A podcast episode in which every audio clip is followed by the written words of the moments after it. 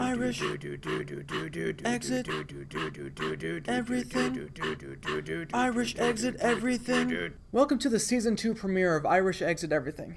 My name is Frank, and this season we're going to be tearing apart institutions, breaking down barriers, and offering life changing self help advice. No, it's mostly just more bullshit. But maybe, just maybe, I happen to tear down some institutions whilst I'm bullshitting. Who knows? Either way, there are big changes happening this season. Super excited. Uh, I'm working on getting a website. Uh, there's a Facebook page now called the Irish Exiteers. Yeah, I'm thinking we call this fan base the Irish Exiteers. Because um, if you look at the suffix ears, E E R S, that denotes um, a professional who's associated with, concerned about, produces such and such. Um, for example, engineers are associated with engineering. Pioneers are concerned about uh, pioneering. So, Irish exiteers are those who are associated with Irish exiting.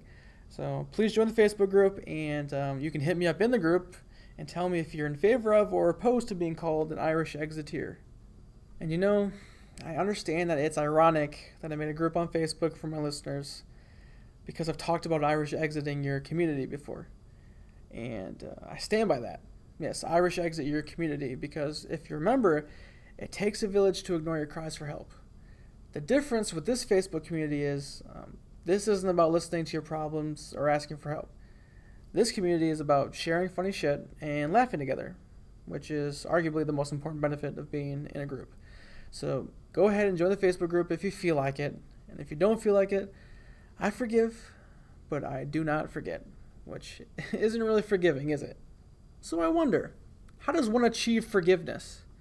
What have you done that needs to be forgiven? If you don't care what anyone else thinks, absolutely nothing needs to be forgiven. Problem solved. But ever since humans have been capable of thought, we've also been capable of judging others, which means we condemn people when we feel like they've done something wrong. But who decided what's right and wrong? I want to talk about the seven deadly sins, or as I like to call them, America's seven favorite pastimes. And those pastimes are lust, gluttony, greed, sloth, wrath, envy, and pride. Uh, made famous by the 1995 film Seven, starring Brad Pitt and Morgan Freeman. You know, the one where Brad's like, What's in the box? I'll tell you what's in the box, Brad. It's a very predictable plot twist in a crime thriller that went heavy on the thrilling crime and not so much on the character development. Anyway, the uh, seven deadly sins are supposed to be these immoral, destructive behaviors that, um, if you were to commit one of them, there is a special place in hell for you. But here at Irish Exit Everything, we like to look at human behavior from a different perspective. Which brings me to the segment Frank Ranks, where I rank stuff in order from least to best, based completely on my opinion and my opinion alone. Today I rank the seven deadly sins based on their practicality Kicking things off at number seven, the deadly sin of wrath. Wrath is basically just an intense form of anger, which just seems like a lot of effort, right? And uh, last season I talked about Irish exiting hatred because you're probably not doing it right anyway. You know, you know, if you truly hate someone, you'd be seeking revenge. Now, if you are planning some elaborate payback, just remember, as the old saying goes, revenge is a dish best served cold, because nobody likes a cold meal. Unless, of course, you eat ice cream for dinner, which I do. No, uh, revenge is a dish served much, much later because you lull someone into a false sense of security when you don't get payback right away. Now, how long exactly should you wait before serving revenge? Well, how long can you hold a grudge? Because I assure you, if you wait long enough, you'll probably get over it. You know, you got other shit to do. But can you imagine waiting 10 years to egg someone's house, and as you drive away, you yell, That'll teach you to eat my egg salad sandwich in the break room when it clearly had my name on it? I don't think anyone would actually feel wrath for something like that, but my point is, how often do you actually feel strongly enough about something where you need to get revenge? Wrath is useless unless you do something about it, which you probably won't. Not very practical. So, moving on to number six, the deadly sin of envy. Envy is the desire for someone else's stuff. Um, so when you ask yourself, why does so and so seem to be the luckiest, smartest, wealthiest, most attractive person ever? Well, it's probably because they are. So let's just nip this in the bud right now. If someone has something that you want, like a great career, perfect family, lots of money, or the Harry Potter limited edition Blu ray collector's box signed by Danny Radcliffe, there's a very slim chance that you're going to get that. They have all that stuff because they're better than you. And if you really wanted what they have, you would already have it because you'd put the effort in. So just get over it. And the next deadly sin is actually kind of in the same ballpark. Um, at number five, greed. Greed is the desire for material wealth. Um, now, I've talked about just being content with what you have because you're not going to get any better than that, but I've also argued that money can buy happiness, or at least what you think is happiness. And if not happiness, then money can definitely buy lots of trips to Costco. So greed is just one level above envy because you know you're not jealous of anyone else, you're just worried about your own payday. Maybe your motivation for that payday is because you're envious of someone else, but at least you're getting that bag. However, the reason why greed is only number 5 on this list is because I don't know anyone who gets rich without some kind of effort. Unless, of course, you get a small loan of a million dollars from your father. Moving on to number 4, the deadly sin of pride. Now, pride or vanity is when you have an excessive belief in your own talents and abilities. So I think it's funny that it's considered to be a sin to have self confidence. You know, how dare you believe in yourself? Even funnier, this is supposedly the worst of all the sins. I guess the argument is like it's okay to have self esteem, obviously, but it becomes a sin when you're arrogant about being better than everyone else. But my counter argument to that is you can absolutely talk shit as long as you can back it up. If you really are the best at something, why not be arrogant about it, you know? Remind people that you're at the top and they're at the bottom. But just be aware that you actually have to be good at something to be proud of yourself. So, there's that. Moving on to number three, lust, which is, of course, the intense desire to get all hot and steamy. Look, everybody likes to get freaky deaky, so I don't know why there's so much slut shaming going around. The French philosopher Michel Foucault talked about the history of sexuality, and uh, he explained that for centuries, people have been told that we're not supposed to talk about sex.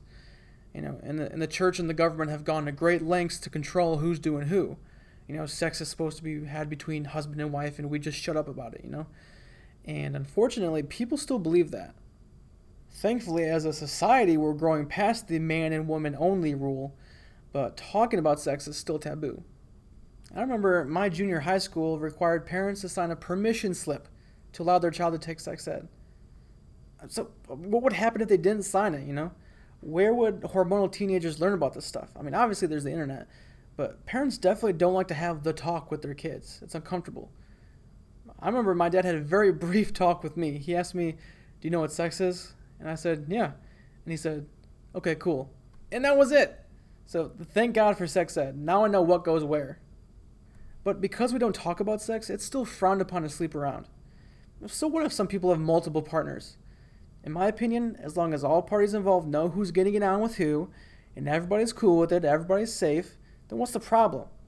I mean, I know that's nice in theory, but a lot of people don't practice full disclosure in open relationships. And for those of you who are judging the love triangles or love squares or love pentagons, are, are you just mad that you're not getting any? I mean, neither am I, but you don't see me wagging my finger at anyone. Anyway, make sure you practice safe and responsible lust. Next up, at number two, the deadly sin of gluttony, which is overindulgence. Now, my credo has always been if it tastes good, have some more, which is apparently not okay. But this brings me back to last season's episode about happiness. You know, some psychologists say happiness is how we balance pleasure and displeasure, but we're not supposed to have too much of a good thing because that could hurt us in the long run which is super frustrating, right?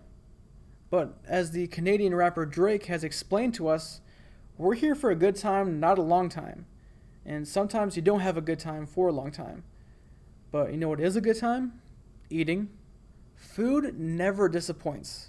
Unless, of course, you get fries at Wendy's without a chocolate frosty. Everybody knows the fries are better when you dip it in the frosty. But my point is, when it comes to gluttony, I say you can have your cake and eat it too and also another cake, and maybe some pie and some cookies. Have yourself a feast. And now we have come to the number one deadly sin sloth.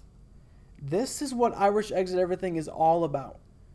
Being a sloth means failing to do what you're supposed to do because you have no motivation, no interest. It's a desire for ease, rest, and relaxation. To me, that sounds like heaven, which is the opposite of where you go when you commit a sin. Why exactly is sloth a sin? Uh, I guess it's because you're supposed to use your energy to help others, but you have a lack of caring. And to that I say, meh. Sloth is the most practical deadly sin because, as I've said time and time again, you cannot fail if you do not try. So keep doing what you're doing, which is nothing, or at least nothing of significance. Who knows, maybe you'll be the best at doing nothing. That's something you can be proud of. So, those are the seven deadly sins, and they don't seem as deadly now, do they? And they don't seem like sins either. I mean, if you do all them, people are probably going to think you're an asshole, but so what? Which brings me to my self help advice Irish exit judgment, which goes both ways. Don't judge others, and don't worry so much about being judged. I mean, as we grow up, we're socialized in society, which basically means we're programmed to behave in certain ways. You know, we're told this is right, this is wrong, this is kind of cool. But we have to stop and think who decided what's right and wrong? Historically, it's been old, rich, white dudes, so I think it's time for a change. But at the end of the day, if nothing changes, if you're still being judged, if you're still being told you're doing something wrong, remember, it's better to ask for forgiveness than permission. And it's even better to not give a shit. Thanks for listening to this absurdity, and it would be a sin to not join me next time. Irish exit everything. Irish exit everything.